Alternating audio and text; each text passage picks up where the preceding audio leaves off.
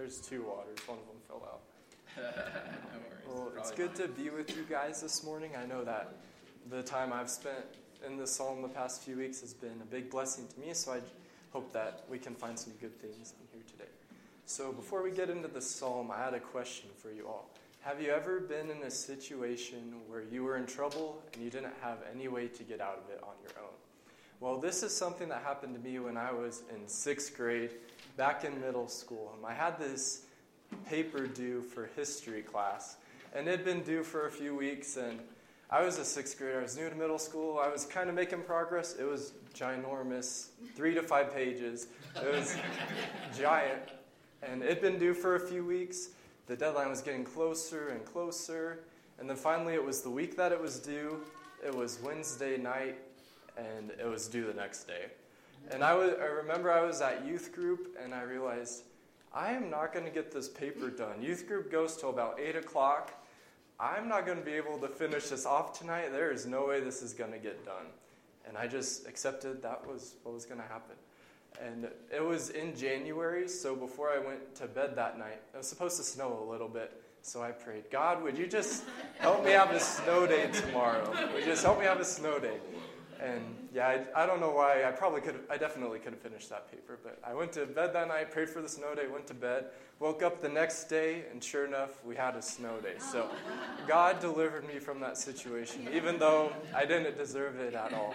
I, I tried that again in high school once. It did not work that time. So just wanted to let the young guys out here know that that was just a description of what happened, not something you should try to do. Well, the psalm that we're going to spend some time in this morning, it comes from David's life.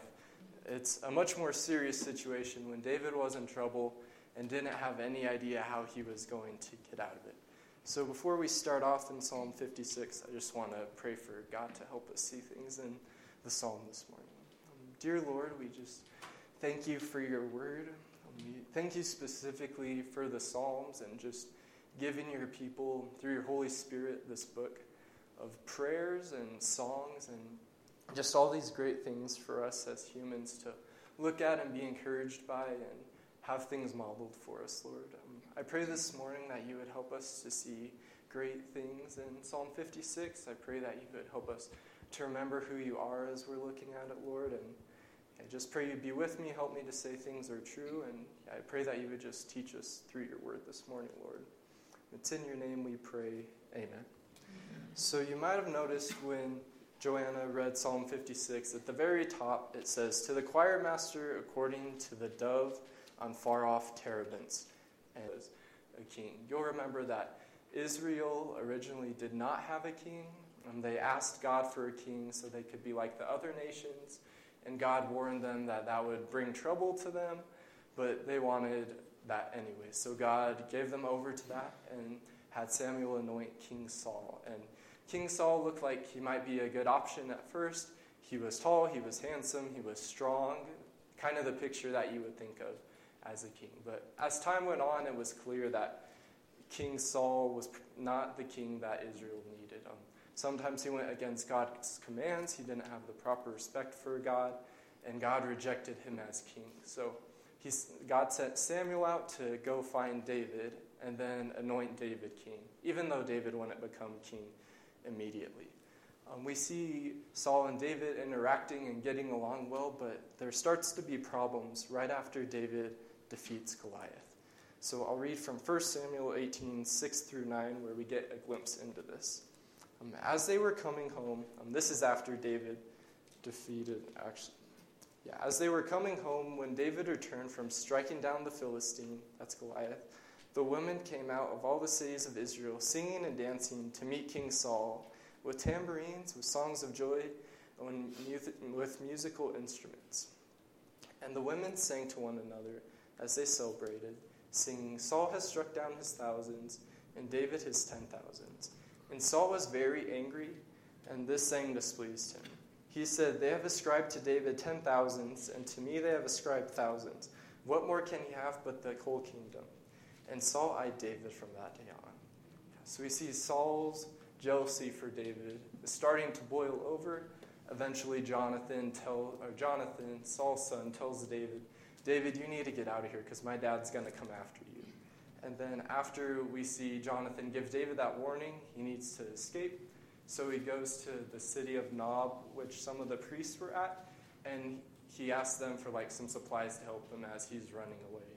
Um, he actually lies about why he's there. They end up giving him the bread of presence, which is a holy bread that David shouldn't have just taken for himself, probably.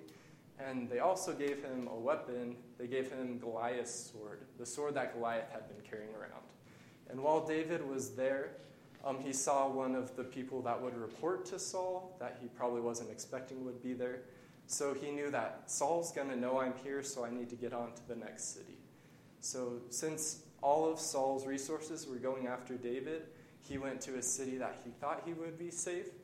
Um, it had to be a city that wasn't an Israelite city, so he went to the city of Gath, which was nearby.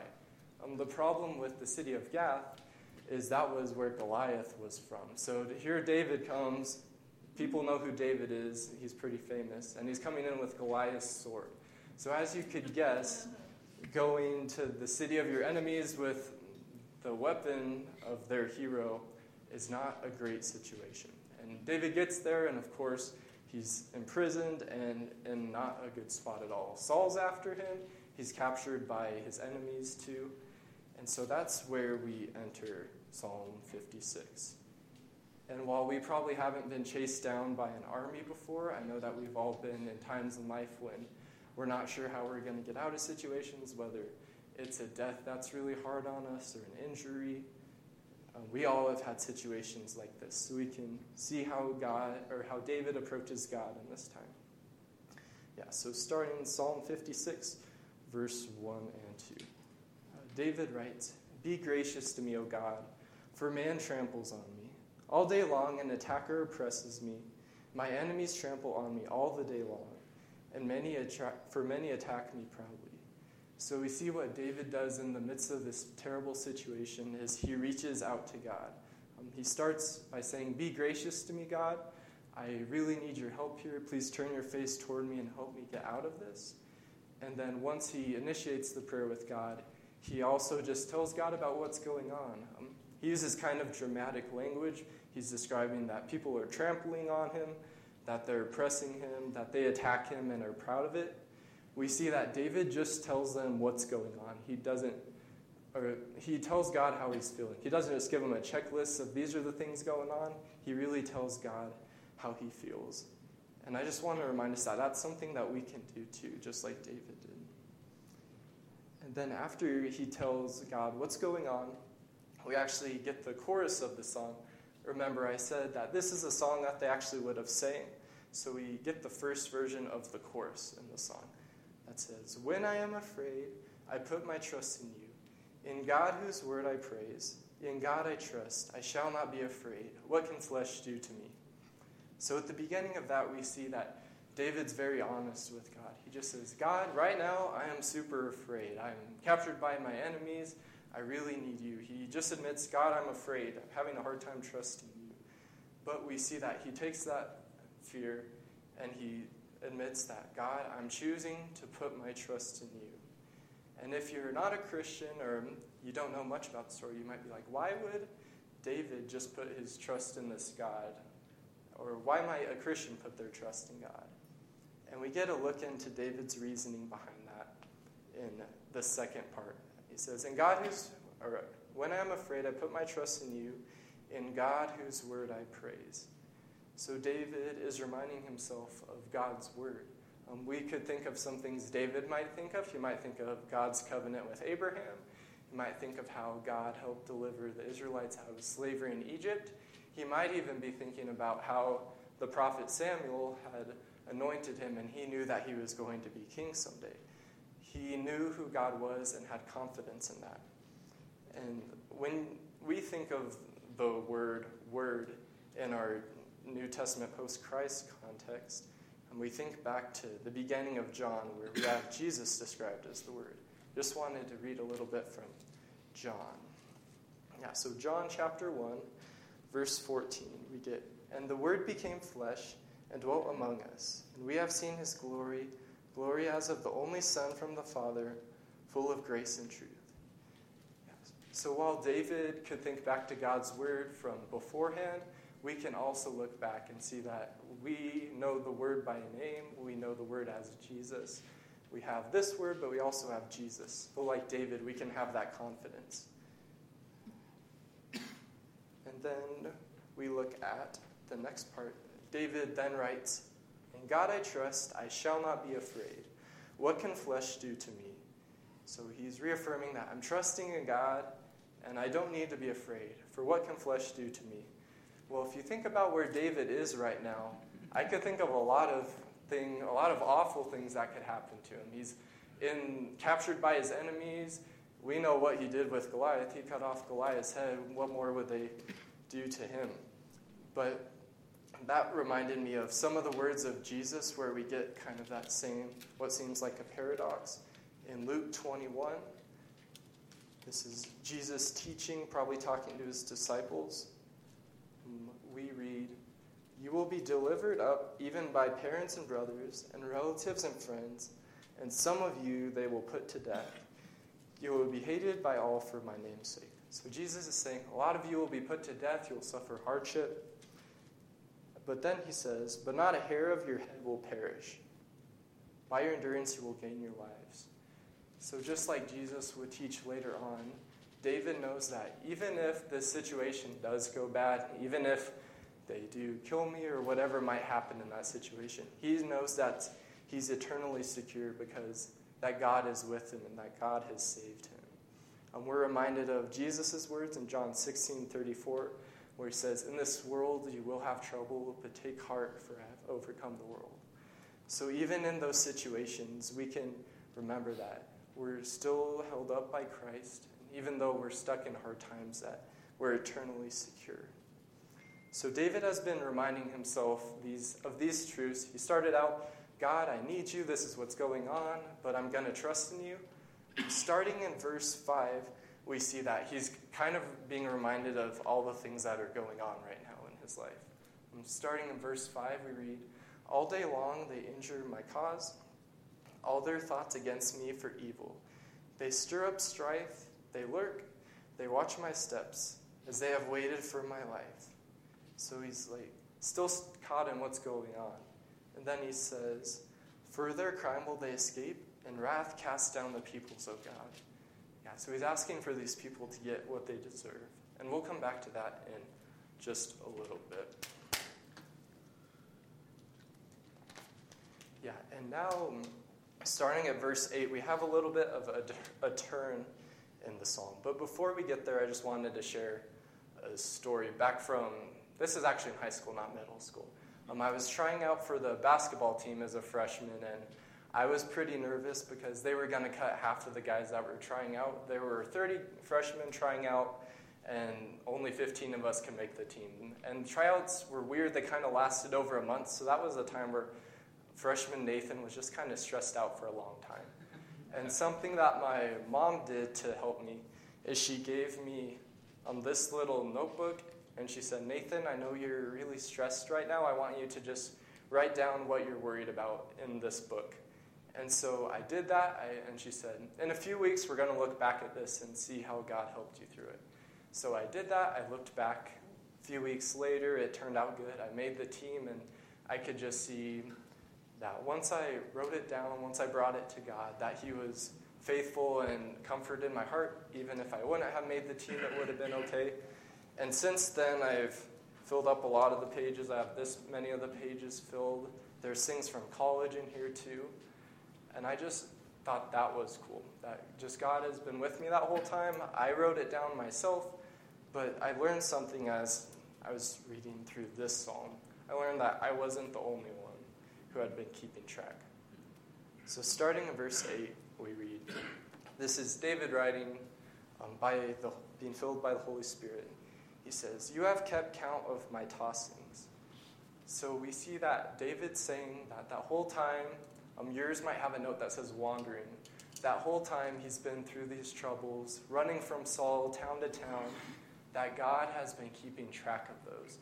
Um, when I first read this without studying it much, it reminded me of the, maybe you can relate to this too, um, times you've been trying to sleep and kind of tossing back and forth in bed because you're stressed. I think that also applies to this. Um, David reminds us that God is not only with us in, these, in those things, but he's also keeping count of them. And what comes right after that is David says that, For you have put my tears in your bottle. And that's a pretty cool picture. Um, when I read that, I think about when you're crying, your tears usually come down and then hit the ground and then they're just gone.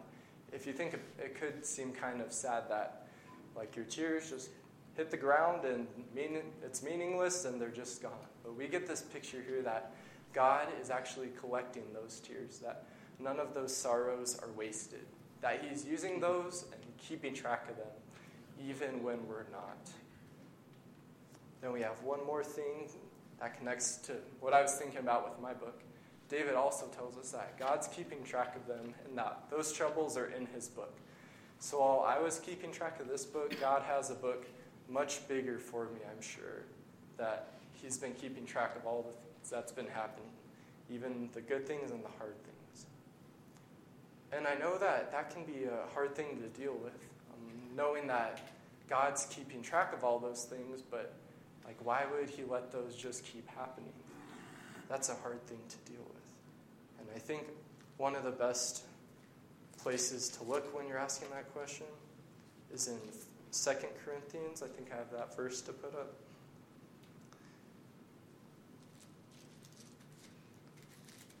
Yeah, Second Corinthians 4. Let me get to that. Yeah, Second Corinthians 4:16. And we read, "So even in the midst of trouble, we do not lose heart. Though our outer self is wasting away, our inner self is being renewed day by day." For this light momentary affliction is preparing for us an eternal way of glory beyond all comparison, as we look not to things that are seen, but to the things that are unseen. For the things that are seen are transient, but the things that are unseen are eternal. So we're just told that even the hard things, it describes it as light momentary afflictions.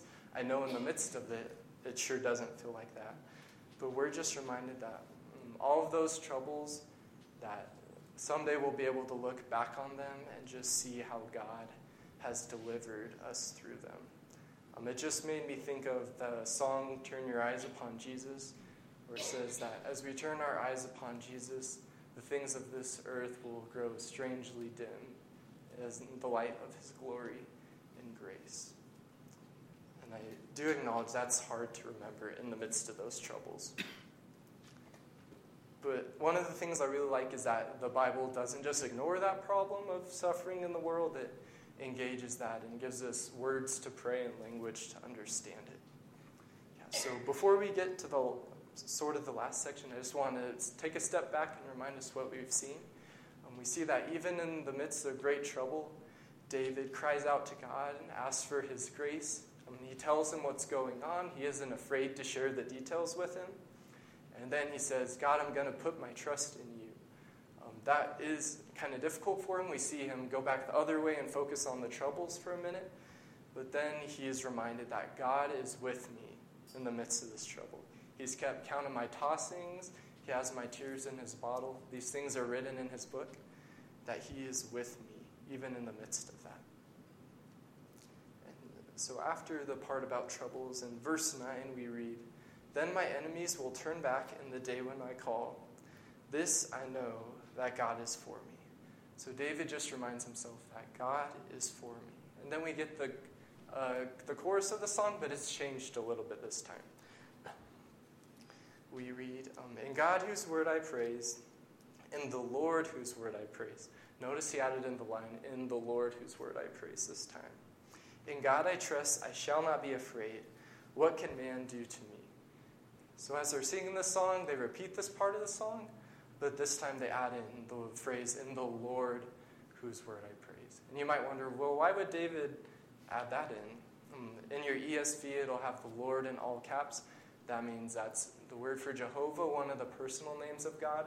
So David is just reminding himself who God is in the difficult time. And isn't that such a good thing for us to do too? The midst of trouble. Instead of focusing on the circumstances, focusing on who God is. And then after that chorus, we read, starting in 12, he says, I must perform my vows to you, O God, and I will render thanks offerings to you. So in the midst of that, he turns to God in praise. And then the next verse, we see why he's able to praise. Then 13, we read, For you have delivered my soul from death, yes, my feet from falling, that I may walk before God in the light of life. And we see David chooses interesting words here. He doesn't say, You've, You will deliver me from my enemies and Gath. He doesn't say, You'll anoint me king. He says, You have delivered my soul from death. So that asks the question why would David's soul need to be saved from death? Well, in David's life, a few pages in your Bible, you can probably see what goes on in David's life, maybe some blatant situations that his soul would need, need saving from. We see David takes another man's wife, gets her pregnant, then has her husband killed to try to cover it up. Not a very good thing on the king of Israel's resume. Yeah, so we could see why David might say words like, You've delivered my soul from death. But I just wanted to remind us all through what we read in Romans that um, David isn't the only one whose soul needs saved from death. Romans 3:23 reminds us that for we have all sinned and fallen short of the glory of God. Um, each of us in our own hearts have rejected God, um, gone against his ways. And since God is a just God, those sins against him need to be punished somehow. We can definitely see that sins in our world. You don't have to look too far, just check the news or see how you react when someone mistreats you. Yeah, we are just all people who need saving. then we don't have to stay there too long though. Romans 6:23 brings us the good news. Yeah, the first part says for the wages of sin is death. Um, if you, when you think about wages, you earn wages for a job. wages are what you have earned. So that's not great news that the wages of sin is death, that our sin has earned us death. But right after that, it reminds us, but the free gift, you could think about, well, what's a gift? It's something you're given, not something you've earned. It adds the word free. It's not just a gift, it's a free gift. But the free gift of God is eternal life in Christ Jesus our Lord. So we're reminded that because God is just, the penalty of sin needed to be paid, but Jesus was able to pay that penalty for us. Then I have one more Romans passage of Romans 5, 8, and 9. But God shows his love for us in this that while we were still sinners, Christ died for us. Um, since, therefore, we have now been justified by his blood, much more shall we be saved by him from the wrath of God. So we're just reminded though, there, even though we have that problem of sin, that that can all be paid by what Christ has done. By admitting to God, God, I uh, have sin in my life, I've rejected you, I need a Savior. By admitting that and then turning to God and saying, and I know that Jesus has paid that, and I want to serve you and trust in that and follow you. We know, just like that verse says, that we, have, we can be justified by the blood of Christ and saved from the wrath of God. So, just like David had said in this psalm, in verse 13, when he said, You have delivered my soul from death and my feet from failing, we can also be in that same boat. That we are people who have been saved from death. We have been people who are also held up by God, that He's kept us from failing or falling, in order that we may walk before God in the light of life. And yeah, I know that when you come in today, we have people that are in a lot of different spots. Some people you might feel like your Psalm 56 worst situation of my life. Um, we might have people who are having great weeks, but I just want to encourage you that um, this psalm gives us great words to pray, great truths to focus on. And even if you're in the midst of that trouble, we can be like David and turn to God in the midst of that. So before I close for today, I just want to read through a few of the verses in here. So just go ahead and listen. They won't be up on the screen, but just let these words written by David so long ago through the Holy Spirit, yeah, just encourage your soul. We read, Be gracious to me, O God. But when I am afraid, I will put my trust in you. In God whose word I praise, in God I trust, I shall not be afraid. What can flesh do to me? For you have kept count of my tossings. You've put my tears in your bottle. Are they not in your book? Then my enemies will turn back in the day when I call. This I know that God is for me. In God whose word I praise, in the Lord whose word I praise. In God I trust. I shall not be afraid, for what can man do to me? Because you have delivered my soul from death, yes, my feet from falling, in order that I may walk before God, the light of life. All right, let's pray. Dear Lord, we just thank you for the truths in the psalm, God. We thank you that um, you're a God who's with us, that you're a God who doesn't just see our troubles and let them pass, that you're a God who keeps track of our tossings, that our tears aren't wasted, that you see them and are keeping them, and somehow, even though we might not always understand, that you're using those for your good and for your glory to make us more like Jesus. We just thank you for that, Lord. I just pray for those who are like David in terrible situations right now, God. I pray that you would just encourage their hearts, help them to trust you. And we just thank you for the Savior we have in Jesus, and that even though we will experience trouble in this world, that you've overcome the world and you're keeping us safe in the midst of that.